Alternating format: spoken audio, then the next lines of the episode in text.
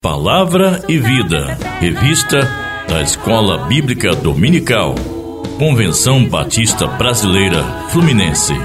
E o tema desta semana é Lição 5: E viu Deus a aflição do seu povo. Texto base: Êxodo, capítulo 1, versos de 1 a 6, capítulo 3, versos de 1 a 4 e capítulo 19, verso 1. Introdução.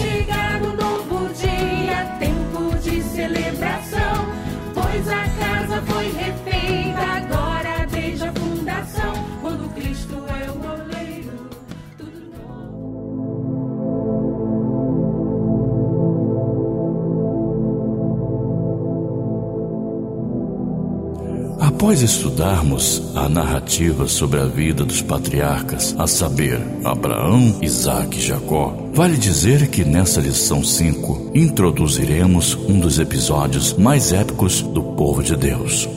A saída do povo do Egito depois de séculos de escravidão e tirania. É muito importante saber como os descendentes de Abraão chegaram a esse estágio tão difícil e degradante em suas vidas. A história dos descendentes de Abraão com o Egito está ligada a um dos filhos de Jacó. Seu nome era José. A providência divina a respeito da vida desse notável herói da fé é esplêndida. Por causa da inveja dos seus irmãos, José é vendido como escravo e vai para o Egito. Depois de uma série de altos e baixos em sua vida, José é levado a vice-rei do Egito e livra a sua família da fome que assolava sua terra natal, Canaã, a terra prometida por Deus a Abraão e seus descendentes. Gênesis 13, verso 14 a 18 e capítulo 15, versos de 13 a 16. Séculos se passam, Gênesis 15, versos de 13 a 16. José se torna esquecido no Egito. Um novo faraó começa a reinar e o povo de Deus é duramente oprimido e escravizado. Diante da opressão e do gemido do povo, Deus age com misericórdia e inicia-se uma grande empreitada de libertação dos descendentes de Jacó, Israel. Para isso, envia um homem chamado Moisés, o que livra os israelitas do Egito se torna um dos maiores nomes no Antigo Testamento, bem como o autor do Pentateuco. Em nosso estudo de hoje, iremos refletir sobre o êxodo do povo de Deus da terra do Egito e as lições desse fato para a nossa vida nos dias atuais. Primeiro ponto: Êxodo saída da terra da escravidão. A palavra Êxodo, que dá nome ao livro, é de raiz grega e significa saída, partida ou marcha. Essa palavra é usada a fim de nomear o livro de acordo com um dos seus principais acontecimentos: a saída dos filhos de Israel da terra do Egito. Êxodo 19, verso 1. O livro de Êxodo nos fala da redenção de Deus a favor do seu povo, pois nos traz o registro da extraordinária libertação do povo hebreu do Egito e nos apresenta também fatos que deram origem a Israel como nação. Essa redenção é efetuada na nação de Israel, porém, sem dúvida alguma, fazia parte do projeto maior de Deus para com todos os povos. O livro de Êxodo nos mostra que Deus é o provedor da libertação de Israel. Destarte, o livro continua o tema da redenção introduzido em Gênesis. No entanto, chegamos a um nível maior do que o nível familiar de Gênesis, uma vez que Deus retira uma nação do cativeiro e a conduz para a terra prometida. Percebam a similaridade. Em Gênesis, o Senhor chama Abraão da sua terra natal para ser uma bênção para as nações. Em Êxodo, o Senhor chama uma nação de uma terra de servidão para ser bênção para as nações. Outra observação relevante no livro de Êxodo é ver Deus suprindo todas as necessidades espirituais e religiosas do seu povo, Israel.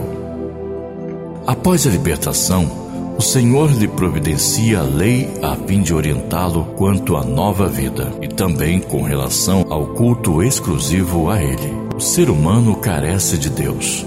Essa é uma realidade incontestável. Ao prover a lei e os mandamentos, o Senhor estabelece uma aliança e um relacionamento com o povo, Ele, por sua vez, deveria ser santo para dar testemunho do seu Deus e as demais nações. Observe que no livro de Êxodo podemos encontrar o chamado de Deus para sermos testemunhas da sua graça redentora ao longo de toda a Bíblia Sagrada. Servir a Deus, portanto, é um grande privilégio, pois, como nos afirma o apóstolo Paulo em sua carta aos Colossenses, capítulo 1, verso 13. Ele nos libertou do império das trevas e nos transportou para o reino do Filho do seu amor. Com a liberdade, o Senhor também lhe dá as orientações de como cultuá-lo corretamente. Isso ele faz orientando-o acerca dos sacrifícios, do sacerdócio e do tabernáculo. Aprendemos por meio desse viés que não basta simplesmente adorar a Deus de forma como bem entendemos ou desejamos. No Novo Testamento, aprendemos que Deus deseja que o adoremos em espírito e em verdade. Assim, sem ser liberto por Jesus, não saberemos como adorar a Deus genuinamente. Segundo ponto, o cativeiro de Israel no Egito. Êxodo 1, versos de 1 a 14. É bom que saibamos que o cativeiro de Israel no Egito foi profetizado por Deus a Abraão. Gênesis 15, versos de 13 a 16. Aquele clã, composto por apenas 70 pessoas, as quais haviam entrado no Egito no tempo em que José governava, por volta de 1677 a.C., conforme relato em Êxodo capítulo 1, verso de 1 a 6. Multiplicaram-se em milhares de pessoas. A narrativa diz que nesse tempo, há cerca de 1542, levantou-se um novo rei, Faraó, que não conhecera José, o que também significa dizer que esse novo rei não era favorável aos seus descendentes.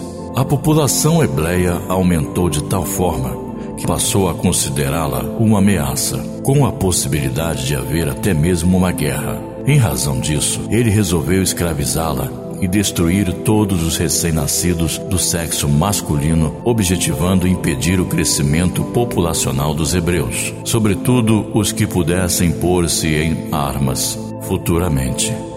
E em consequência disso, acabar de uma vez com aquele povo. Se não fosse a intervenção de Deus, o plano de Faraó de matar todos os bebês do sexo masculino teria dado muito certo.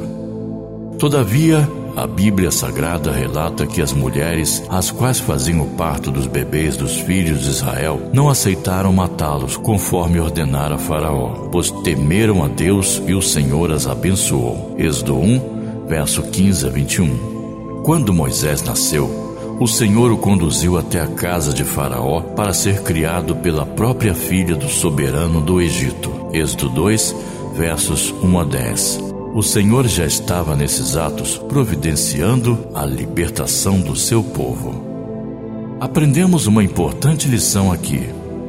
Devemos nos perguntar: até que ponto estaríamos dispostos a obedecer às leis injustas por amor a Deus? A Bíblia Sagrada nos mostra que as parteiras temiam a Deus e não fizeram o que era mal aos olhos do Senhor. Você estaria disposto a contrariar um superior ou até mesmo o Estado se o que esse lhe ordenasse fosse contrário às leis de Deus? É nesse contexto que nasce Moisés, o enviado de Deus para a libertação do seu povo. Poderíamos aprender inúmeras coisas acerca da vida de Moisés Contudo, vejamos alguns apontamentos essenciais. Terceiro ponto: Moisés, o líder da redenção do povo hebreu. Êxodo 3, versos de 1 a 14. Moisés é a figura central do livro de Êxodo. No início, quando foi comissionado por Deus para liberar o povo, ele chegou a duvidar bastante da sua capacidade. Porém, apesar de reconhecer a sua limitação, foi capacitado por Deus e manteve-se firme até o fim em seu compromisso para com a missão a qual recebera. A Bíblia Sagrada nos mostra que, mesmo tendo nascido em lar hebreu, Moisés cresceu numa família egípcia.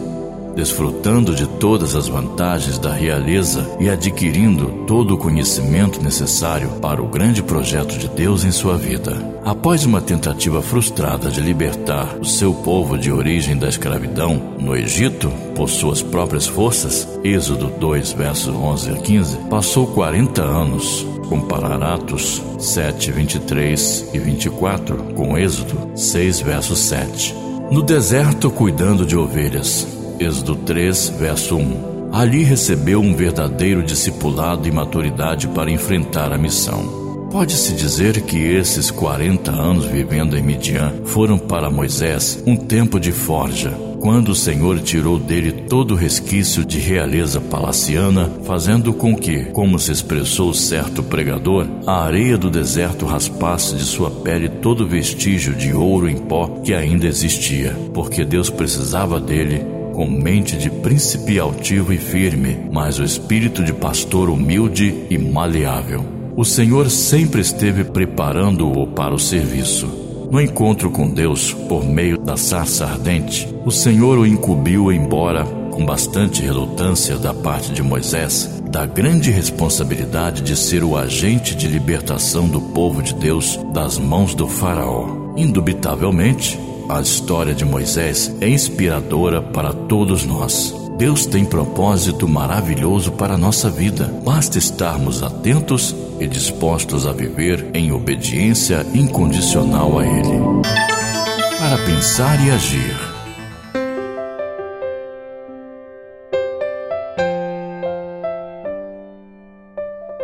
O livro de Êxodo nos ensina muito acerca da redenção e libertação, especialmente no que tange ao chamado de Moisés e as dez pragas enviadas sobre o Egito, como veremos mais adiante. Deus sempre realiza maravilhas em nossas vidas, quando estamos dispostos a obedecê-lo.